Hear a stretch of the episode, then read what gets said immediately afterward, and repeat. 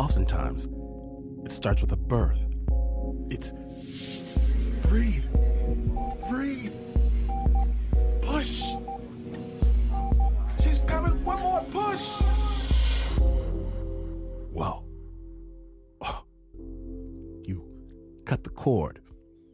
The official people, the people who know, they clean the baby up, bring her back to you, and you sit holding this being, this person, looking into her eyes as she looks back up at you.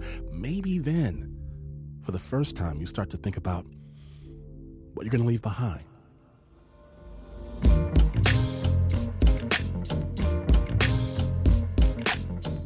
Today in Snap Judgment, we proudly present Legacy. Legacy. Amazing stories of what happens next. My name is Glynn Washington. Fellas, keep believing in that weaker sex thing if that makes you feel better. When you're listening, listening, listening, to Snap Judgment.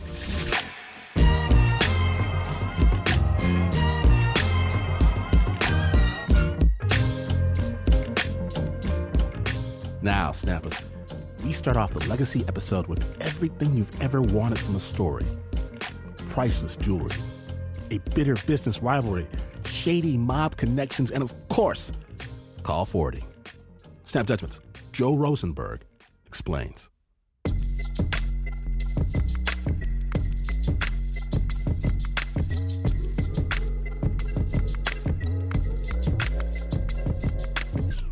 This is a story about an inventor. You've probably never heard of him, but you've definitely heard of the things he made. Conference call, call forwarding, voice print recognition, um, the red phone that dialed the Kremlin for Eisenhower. There was 39 total inventions. This is Walter Shaw Jr. He's not the inventor. The inventor was his father, Walter Shaw Sr. And he says that his dad didn't start off as a creator type. He was a dock worker. But a friend of his, he says, listen, I can get you on with Bell Telephone as a lineman. So he strung cable at a penny a mile on a bicycle. And one day the foreman looked at him and says, you, you, you get this pretty good because he understood the system. So they put him up the ranks and uh, he ended up going to work for Bell Labs. Bell Labs was the research arm of Bell Telephone. And back in the 1930s and 40s, Bell was the largest telecommunications company in the world. So Bell Labs was the equivalent of Google X. It was where they were developing all the cool next generation stuff. And once Walter was there, he flourished. And uh, on his off time, uh, he'd go home and, and tinker and make things. Walter Jr. was just a little kid then, and he remembers his dad spending hours at his desk at home, making endless drawings. And he says, uh, "Son, if if when I draw it, it'll work when I build it." I said, Dad, you sure? He said, I'm positive. I was intrigued by his laboratory, which we used to have in the garage, and he'd show me everything he was tinkering with, everything. Those are my fondest memories. He was a wonderful man, the kindest I ever met in my life, unfortunately. You know how they say the road to hell is paved with good intentions? Well, Walter Sr.'s road to hell was paved when a very wealthy industrial magnate visited him at his home and he came to my father and he says, My wife is a paraplegic. And she, she had a bunch of children and she lived in iron lung. So my dad went back to his house and was so touched by that experience, he sat down and he came up with this hands free device that would enable her to be able to talk to her children by phone. In other words, the phone was voice activated. And no, voice activation didn't exist back then. Walter was effectively inventing it for this woman on the fly. And he was so proud of it, he took it under, underneath his arm and went to Bell and showed him that morning. They said, You made this by yourself? He said, Sir, I did. And Bell told my father in that meeting, Well, it's a great invention. How do you plan to hook it up to our lines? You see, back then there was no way to plug or unplug a phone. Bell was a monopoly. They owned the whole system. They own the phone lines. They own the line going from your wall to your phone. They own your phone. You just rented it. So when Bell saw that Walter had invented something that you could hook up to the phone line yourself, that wasn't good. It threatened their monopoly. So they asked Walter to sign a contract, handing his invention over to them.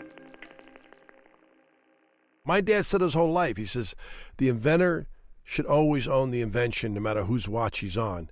So my dad quit and he filed the patent on it. And Bell was going to stop him. After that, Walter moved from state to state, trying to find wealthy investors for his inventions who might be gutsy enough to take on Bell's monopoly. And he took Walter Jr. and the rest of the family with him. I was in 11 first grades, Joe. 11 first grades I was in. Plainfield, East Orange, Orange, Newark, uh, Paterson, New Jersey, Secaucus. We were in Westchester, Mamaroneck. We moved to Oklahoma City. We moved to Ohio. And with each new move came a new invention. Walter built some of the first practical speakerphones, the earliest answering machines. But perhaps the thing he was proudest of was the conference call. Came to him during his sleep, the last thing he was missing, and he called us down at 7 at breakfast to show us the demonstration of the conference call. And I said, Well, Dad, who cares about having two conversations on a line? Who gives a flying zip about that? He said, You'll see. It's going to be a, it's going to be a big deal. But Walter was never able to get any of these inventions off the ground, at least not in a way that benefited him. Because not only did Bell have a monopoly, they also had the law on their side. It was a misdemeanor, a literal crime, to attach anything to a telephone line without the company's permission. It's called unauthorized attachment of Bell lines. So the inventions never brought us a dollar not five cents, because Bell shut him down. Walter says his dad tried to put on a brave face for his family, but his war with Bell took a toll. He was up against a company that had broke him and busted him. He watched us have no lights, watched us live in places that were, were evicting us, watching me have one pair of pants and come home and have to hang them up after school. My mother knew every way to fix grits and Wheatena with cheese and eggs, and that's what we lived off of most of our time and we were having it really hard. Until one day, Walter was introduced to a friend of a friend who had the potential to solve all his problems. This friend of a friend, we'll just call him Archie. We're not going to tell you his last name. He told my dad who he was. He said, Listen, I'm a bookmaker. Translation He was a mobster. And we book thousands of phone calls a day on, on games. But the problem I have is I get raided, and the police knock down our doors, and he says, I was wondering if you could do something where they couldn't find me so fast. Now, up to this point, Walter Shaw had been as straight as they come. He wasn't eager to do business with the mob. But my dad wanted to save his family, and he just had enough. So my dad said, well, give me a, you know, a week or so to think about it, and I'll get back to you. And what Walter came back to Archie with was this box. It was about the size of a pack of cigarettes and it plugged in next to the phone where Archie lived.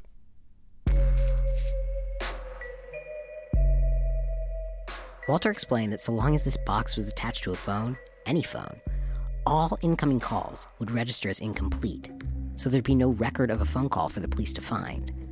It would be untraceable. But first, they had to test it.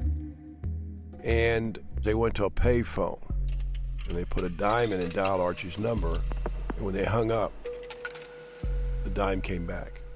So it worked, and it was also toll free.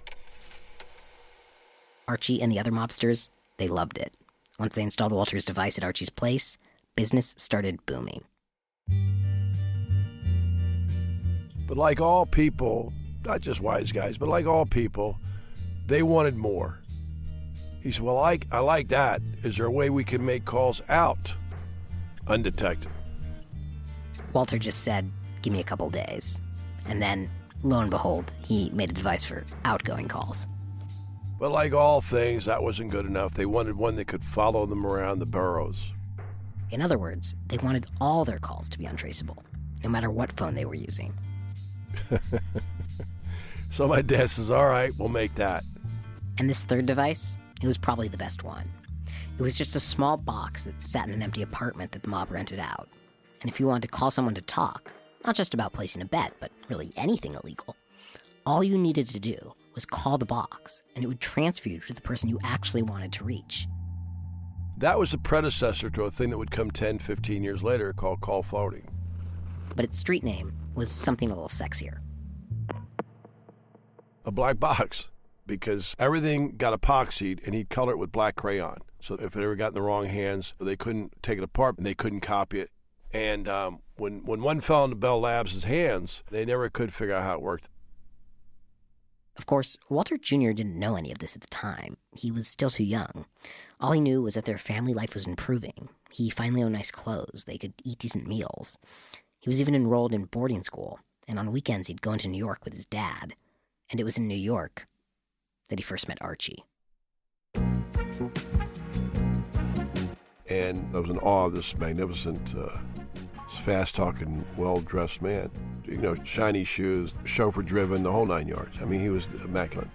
So I walked up to him. I says, uh, you, you dress nice. He said, Do you have any need for cufflinks? Because I had a, uh, these costume cufflinks. They were worth nothing, really. And Archie says, Yeah, I could use an extra pair of cufflinks. Now, he knew the gig. He knew it was junk, but he didn't let on like he knew it was junk. He did it like it was the first time he ever saw a nice pair of cufflinks. So, without hesitation, he peeled off a, roll that would choke a horse, and he handed me a $50 bill. First time I ever saw a $50 bill up close and personal. And that was my liking him right away.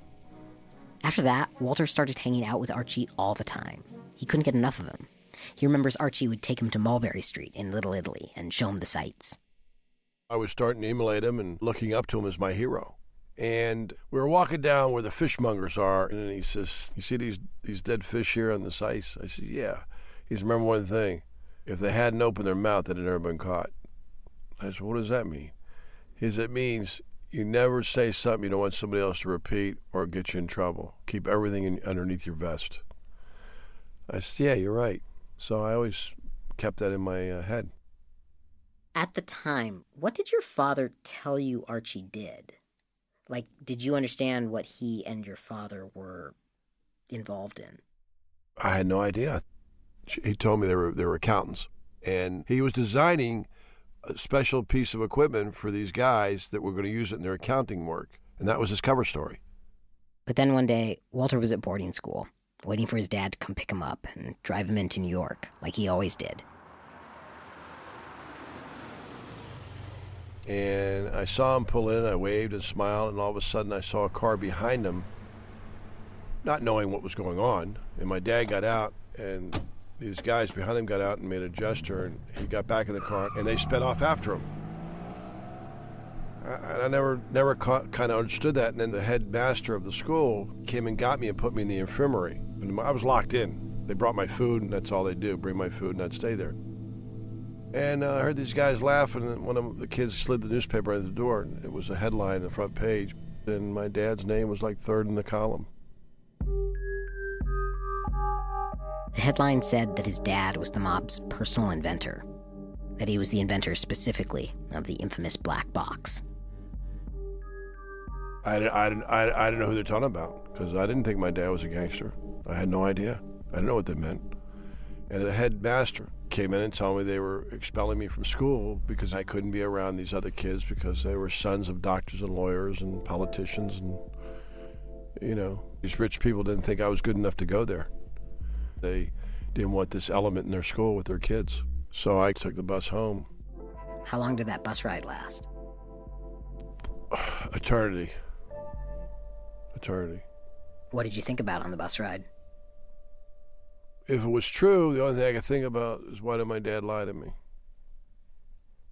If it was true, I want to know why he, he didn't tell me. You know? And what did he tell you when you finally talked to him? He told me he made something that was illegal and it was used for wrong purposes, and that's why he was going there for this case, this trial. He said, I've done something wrong. I said, Well, you told me you told me these were good guys. He says, and the papers don't say that. I says, you lied to me. He says, you're 12 years old. You need to know all this, and one day you'd know. The thing you have to understand about what happened next is that Walter's dad never went to prison for working with the mob. He even admitted to being the inventor of the black box at a U.S. Senate hearing on organized crime and basically walked away with a slap on the wrist. No, what did Walter's dad in was Bell Telephone. They still wanted to know how his call forwarding device worked. When he refused to tell, he was sentenced to a year in jail in criminal court. And the crime he was convicted of? Not racketeering, not aiding and abetting, no. It was the one that had mattered to Bell all along unauthorized attachment of a telephone line. They literally put him in, in Dade County jail for a year and a day for a misdemeanor. In the wake of all this, as you're growing up, what did it do to your attitude towards the system? Oh, I was done with the system. The system was in my rearview mirror. I saw with enough money you can buy justice. You mean like the rich have everything rigged and it's The a- wealthy. Yeah, absolutely. Absolutely. you don't see that right now, Joe? Come on, give me a break. The way Walter Jr. saw it, his dad was just a poor inventor who was literally imprisoned for going up against a big corporation. So even though he knew his father regretted ever working with the mafia, Walter Jr. figured that the straight and narrow path was for suckers. And as he grew older, he got more and more involved in crime. Until finally, he told his dad he wanted to join the mob. I says, I'm going all the way, which I'm not going to describe what all the way means because this is an Italian thing. And my dad says, if you go all the way, then I have no son. That was the turning point between me and my father. It was never the same. It was never the same after that, ever.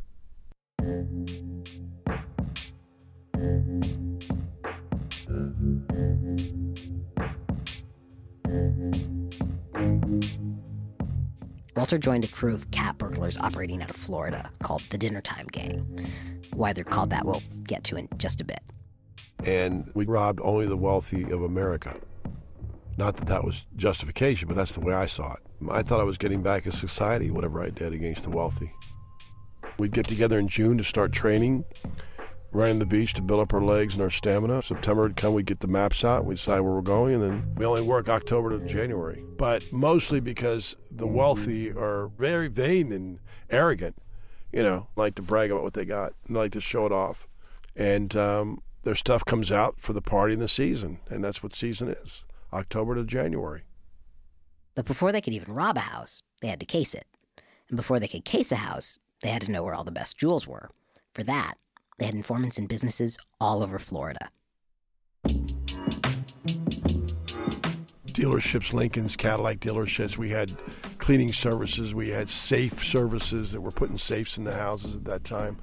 We had carpet cleaners, hair salons. We had girls that worked in the banks and the safe deposit box. We used to give them, at that time, 10% of whatever they pointed us to.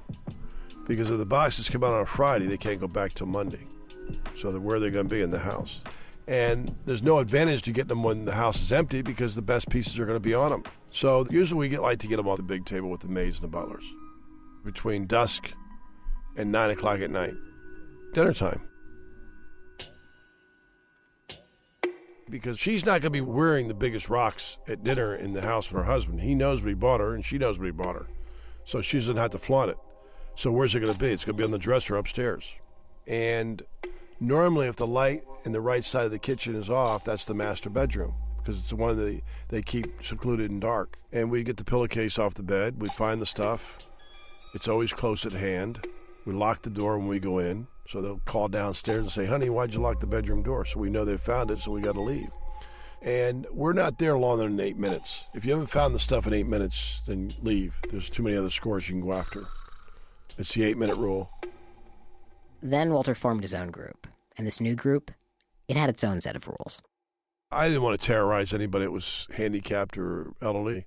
We didn't rob houses that had kids in the house. I didn't want to frighten a child coming in and seeing me with a ski mask on. No sentimental lodges. I used to return them. We did a house Christmas Eve, and my partner had grabbed the little small presents underneath the tree. So I says, they have to go back. He's, what do you mean they have to go back? We never go back to the scene of a crime. I said, these have to go back. Went back and we put them underneath the tree. Nobody else believed in it. They says, you're crazy. You'll get caught. I never did. Actually, there was one time Walter was caught. Kinda. He was standing in the middle of a bedroom, raiding the jewelry box, when the homeowner's mother, a little old woman, appeared. And there she was in the doorway in a wheelchair. She said, I'm the only one in the house and I'm just coming in to use the bathroom.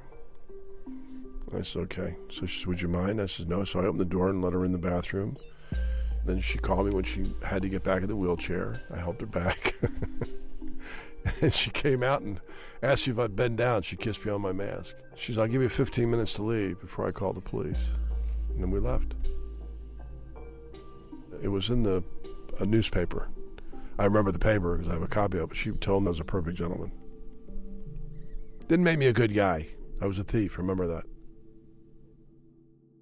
How much did you steal, like, in your career, total, do you think? I'm only going by what the Fed said. The Fed said it was between 70 and 100 million retail at that time. And how much of that did you see? 25%. Still no small amount of money. We couldn't live off of it. We all squandered it and it, it's disappeared as fast as we got it. We all lived large, you know. Big homes, Rolls Royces, Ferraris. My wife liked uh, lobster, so I'd take her to Maine to have lobster. Wait, you mean like for the night? Yeah, just for the night. We'd fly up, eat dinner, and come back. And are you seeing your dad at all during this time? Nope. He wouldn't come near me. My mother would come to see my children. But I'd say, Where's dad? She's, Well, you know, dad's, uh, you know. I sent presents. My mother brought them back. Sent watches and jewelry and cars. No. Walter only had one real conversation with his dad during this period, in which his father tried to convince him one last time to leave the mob. He just says, You're going to find out yourself they're not what you think they are.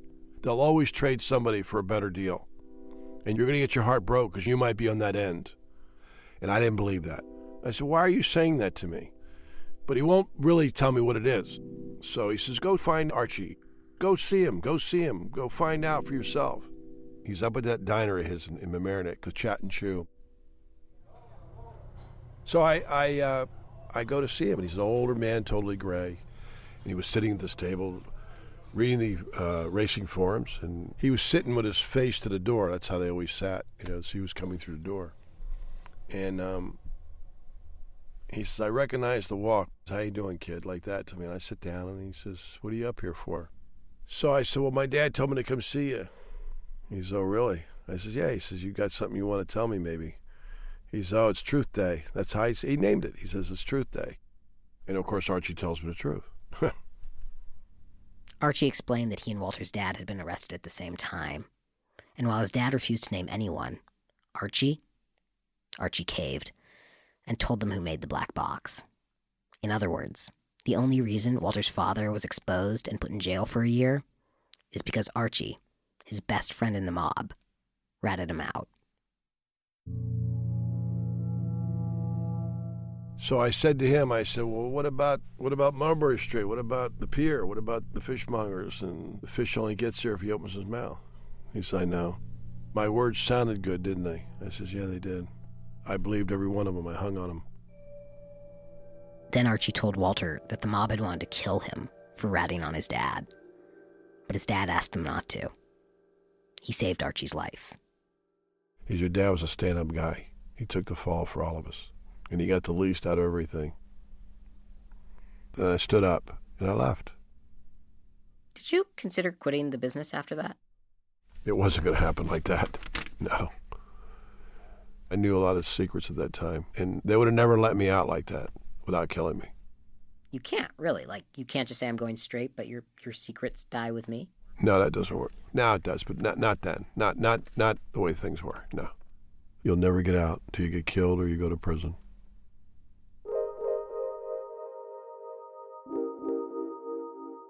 And that's eventually what happened.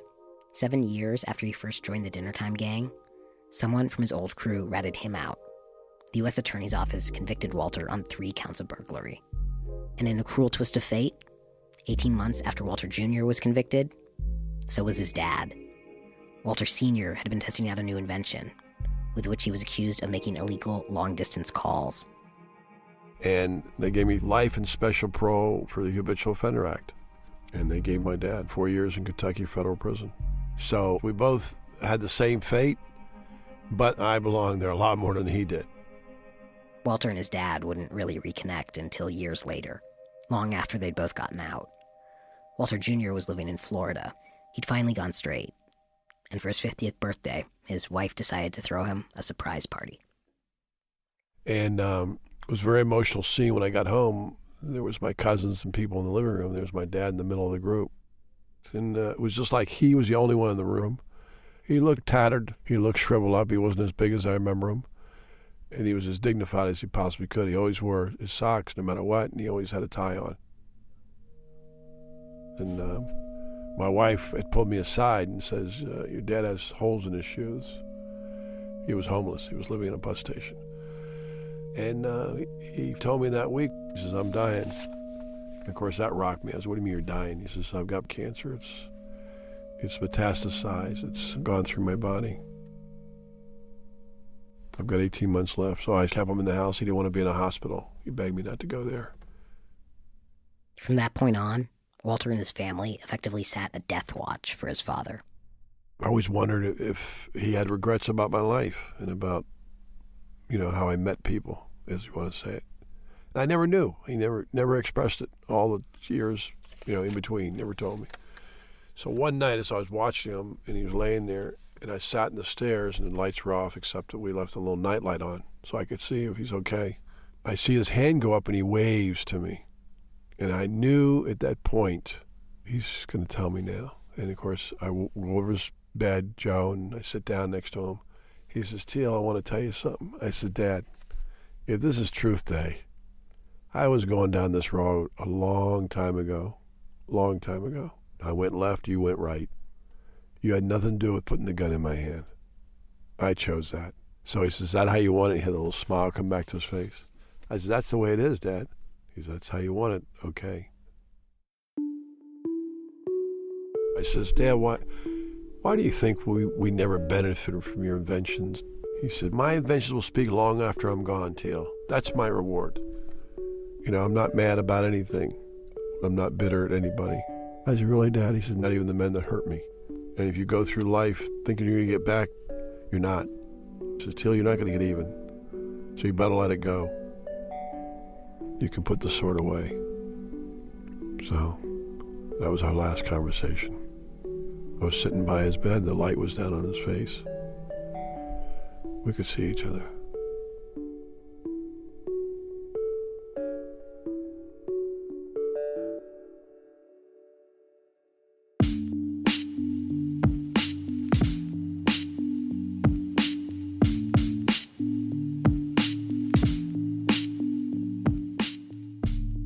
Thank you so much to Walter Shaw for sharing his story with the Snap. To learn more about Walter's dad's life as an inventor, check out the documentary Genius on Hold and Walter's own memoir, License to Steal. As for Walter himself, today he's a movie producer and he's currently producing a film called The Unknowns Talent is Colorblind. The film tells the story of The Highway, a group of self taught African American painters living in the Jim Crow South who, when no one was looking, invented a whole new style of art. We highly recommend you check it out. We'll have links to everything on our website, snapjudgment.org. Original sound design and score was by Leon Morimoto. That story was produced by Joe Rosenberg.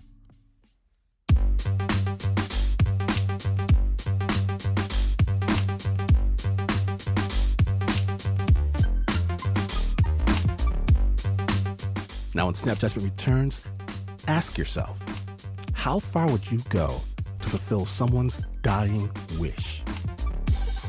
When the Legacy episode continues, stay tuned.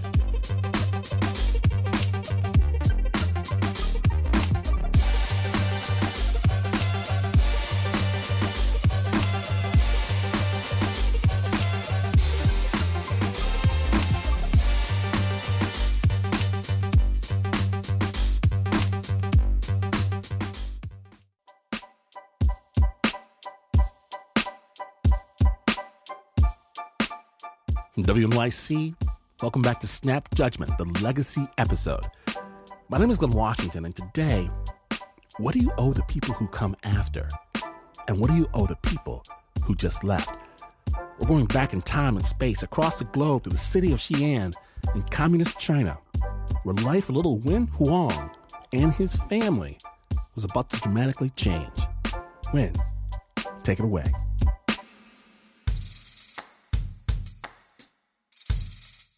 One day in 1974, when my grandmother was 72 years old, over dinner table, she suddenly told dad, she said, I'm going to die very soon. And we were all shocked.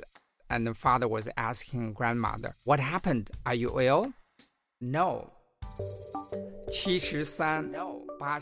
When a person reaches the ages of 73 or 84, the king of hell will make his call. We never, I never heard about that thing before. So we asked the science behind it, but grandma just said it has been passed down from generation to generation. It had to be true. And then she told father specifically that she wanted to be buried. And in those days, burial was banned all over China. Under Chairman Mao and the Communist Party, burials were a waste of land and had religious Confucian roots that did not sit well with the party. So back then, everyone was cremated. There was no exception. But Wen's feisty grandma did not care. This was her dying wish, and she was going to fight to the death for a proper death. So she began to bother her son, Wen's dad, on the daily. The burial request really put father in an impossible position because it took him 15 years to be admitted into the Communist Party. He was actually a poster child. He was the model worker, like, you know, the employee of the month thing here.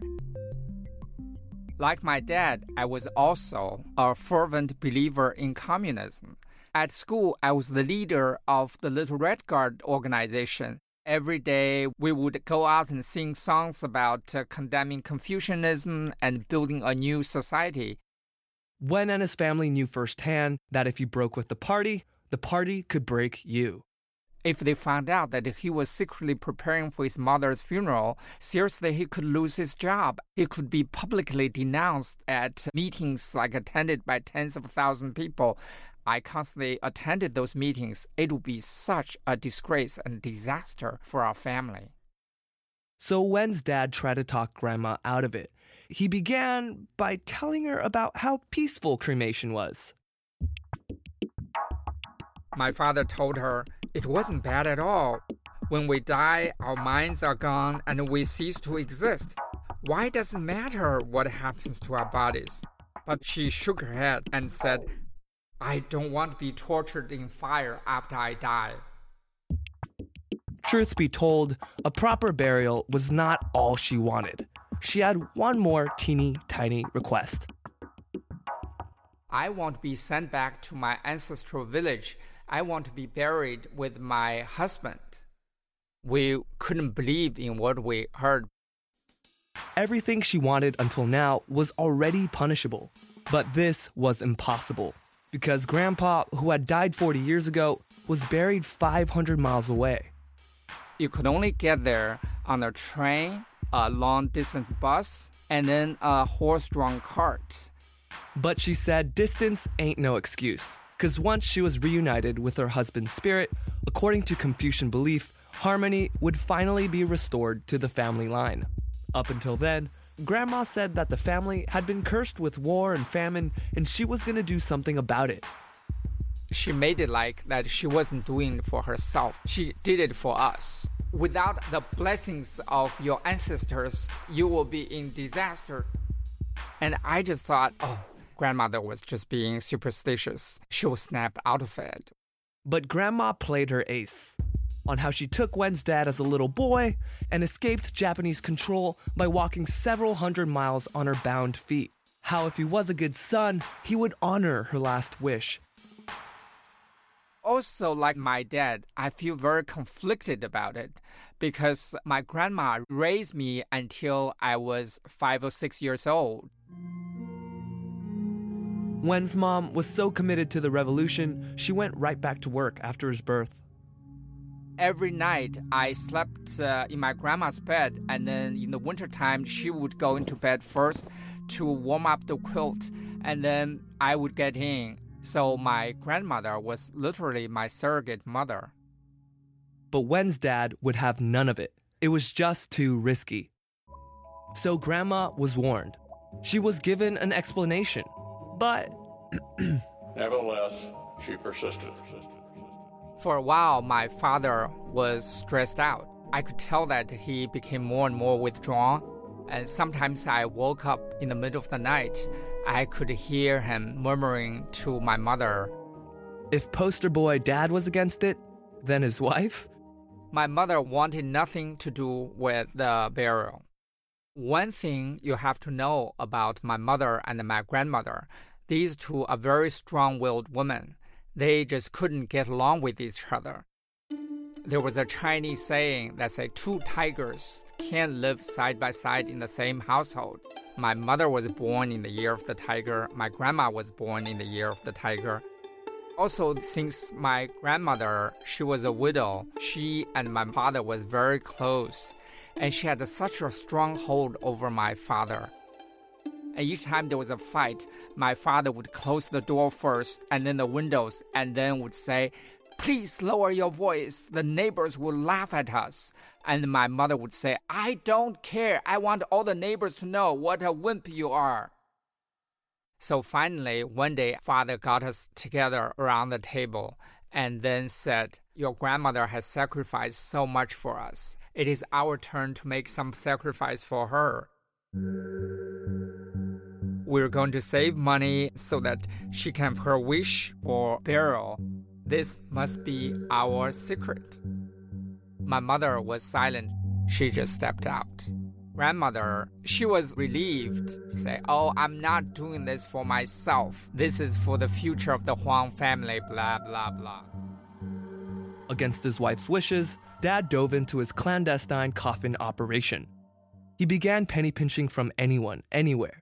He even sold off his work gloves and face masks to local hospitals for extra cash.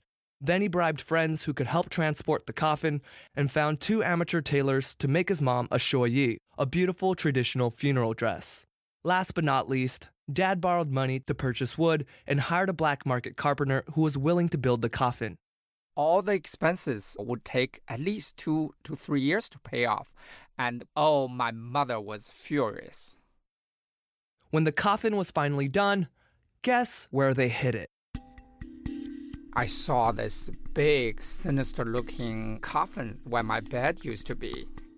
I said, That's a coffin. And my dad said, No, don't call it a coffin. It's called shoumu or longevity wood. That really spooked me because soon my grandma would be buried in it. I started to have some fantasies. Maybe she had a point and those superstitious things might be true. All our family will be blessed, and I could be a big shot. On the other hand, because my grandmother's stupid quest for burial, we suddenly found ourselves without money all the time. One time, my mother had the opportunity to travel to Shanghai. She was very excited, so she wanted to buy a new winter coat. When she told my father, he said, no, we don't have money. Imagine how angry she was. She just left that night. And after my mother stepped out of the house, my grandmother did the usual thing. What a terrible woman. She's a. With the money saved, Dad told the family that the burial preparations were good to go. After my father made that announcement, grandmother suddenly fell ill, as if to prove her point that she could die she started to have this fever and she became bedridden. My father became so nervous, and my mother, it's time for her to go. And then around 2 o'clock in the morning, she suddenly woke up everybody. She said, I think I'm going to die soon. And then she brought me to her bedside and then saying she would have her last words for me. Oh my God, this is finally going to happen. I was very nervous. And then I started to sob and start to cry. And I was also hoping that this could be like the movies. She was going to reveal some life changing secrets to me. Things like, I have hidden some silver dollars between the kitchen walls. After I die, you should dig it out. Don't share it with your annoying sisters, or something like that. So I was waiting for that. And then guess what she said? She said, After I die, you should keep practicing cooking. This way, you don't have to suffer at the hands of your wife like your father does. I wanted to laugh, but on the other hand, she was so serious. And then the doctor came. He felt her pulse, and then he said, Grandma Huang, you are not going to die your pulse is very strong. You'll be able to live up to a hundred. And we all felt relieved. The next morning, she acted as if nothing had happened. Over the next few months, It seemed like every time Grandma was about to kick the can, she would magically get better. So her 73rd birthday came around. She didn't die. Her 74th birthday came, she was okay. Then 75th, nope. And then 76, 81, 82, 83. Once she passed 84, we were like, oh my god, grandmother was going to outlive all of us, which was not a joke. One day, my mother called me and saying that uh, my father started to cough blood. Then I got on the phone with my father. They said, I can't talk to you now. A group of Christian ladies have come to pray for me. I said, What? Father, you're a Communist Party member. Religion is the opiate for the masses. Why do you do this? He said, I don't care, whatever works. You know, he was desperate. The doctor said Wen's dad was in the final stage of lung cancer, probably from inhaling the thick lead dust at work without those face masks, the ones he sold to raise money for grandma's coffin. So Wen, who was now in college, left class, bought a train ticket, and 27 hours later saw his dad for the last time. When I saw him in the hospital, even though he was hooked up to numerous tubes, he seemed to be okay. He was very happy to see me, so I thought he would have more time. But uh, two hours later, he lost consciousness. He looked so peaceful, and he died. My mother felt very devastated. She wouldn't step out of the house. I was so angry. I felt that he spent the better part of his life preparing for this stupid funeral. I felt like her stubborn request really sucked my father dry. On the other hand, I pitied my grandmother because I felt like it was very tragic for my father to die so young. So, as the oldest grandson, I decided to carry the mantle and uh, fulfill my grandmother and my father's wishes. Almost a year after my father died, I have this weird feeling like something was going to happen. So he called his sister at her work to check in. But she didn't answer. Instead, it was her colleague who said, Oh, your sister is not in the office. Your grandma just died.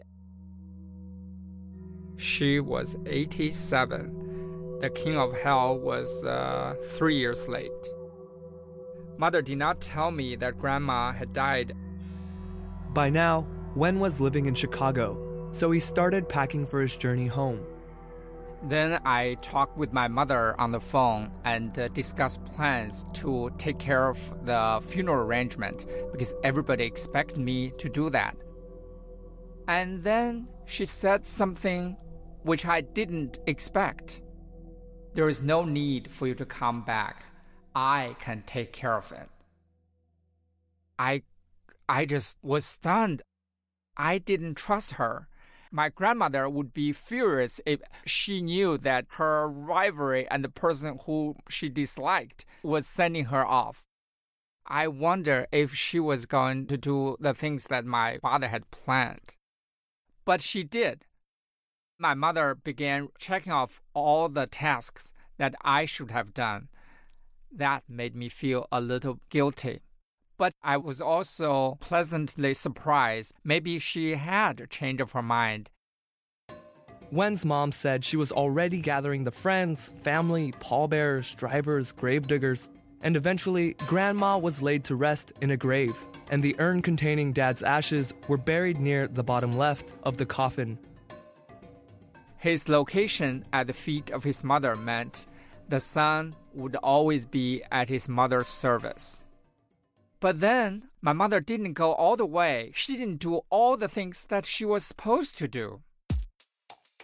Rather than sending my grandmother to her home village, she decided to bury grandmother in the suburb outside Xi'an. She had her own reason. She said, it will be so easy if you want to pay tribute to your father and your grandmother. You can just hop on the bus. It will take 30 minutes to go there. Deep in my mind, I was saying, Oh, yeah, right, mother. She just tried to find excuse.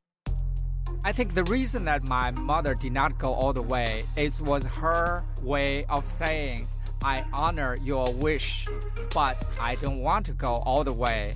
You know, it's like she she got the last laugh.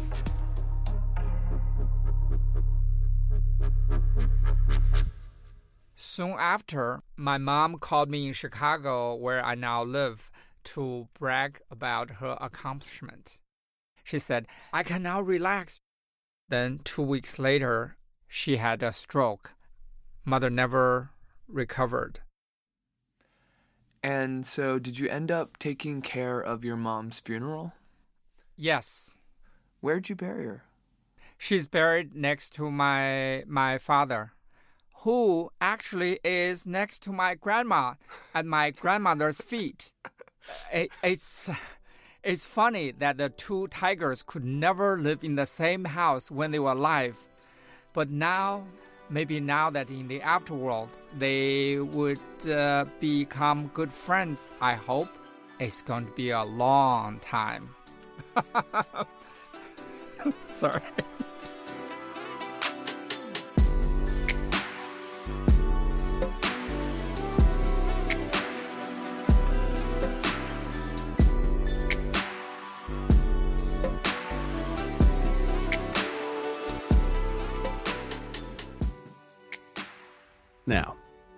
Couple of years ago, Wen finally was able to reunite Grandma and Grandpa in spirit and in soil. Kind of. Because according to an elderly relative, the next best thing to physically relocating Grandma's remains next to her husband's was to gather a cup of dirt from Grandma's grave and bury a small wooden dummy with Grandpa's name engraved on it. So that's what Wen did, and now he hopes his grandparents and parents are finally satisfied. Thank you, Wen, for sharing your story with the Snap. Wen is a Chicago based writer and translator. If you want to know more about this family coffin story, check out his book, The Little Red Guard. We have links on our website, snapjudgment.org. The original sound design was by Davey Kim. It was produced by Davey, Triple Threat, Kim. Here's the good news. You have just scratched the surface of Snap storytelling. There is more, so much more amazing cinema sound waiting for you right now on the Snap Judgment podcast. Get some. And if you dig them, leave a brother a review on iTunes if you don't mind. Thanks, player. And hit Snap Judgment on Facebook, my Twitter, G L Y N N Washington. Tweet, tweet. Okay, so you may have caught word on the street that this is not the news. No way, it's just the news. In fact, you can write a note to your great, great, great grandkids, stick it in a titanium reinforced lead encased box, bury that box in an underground climate controlled chamber, but forget to tell someone where that chamber actually is, and you would still, still not be as far away from the news as this is. But this is WNYC.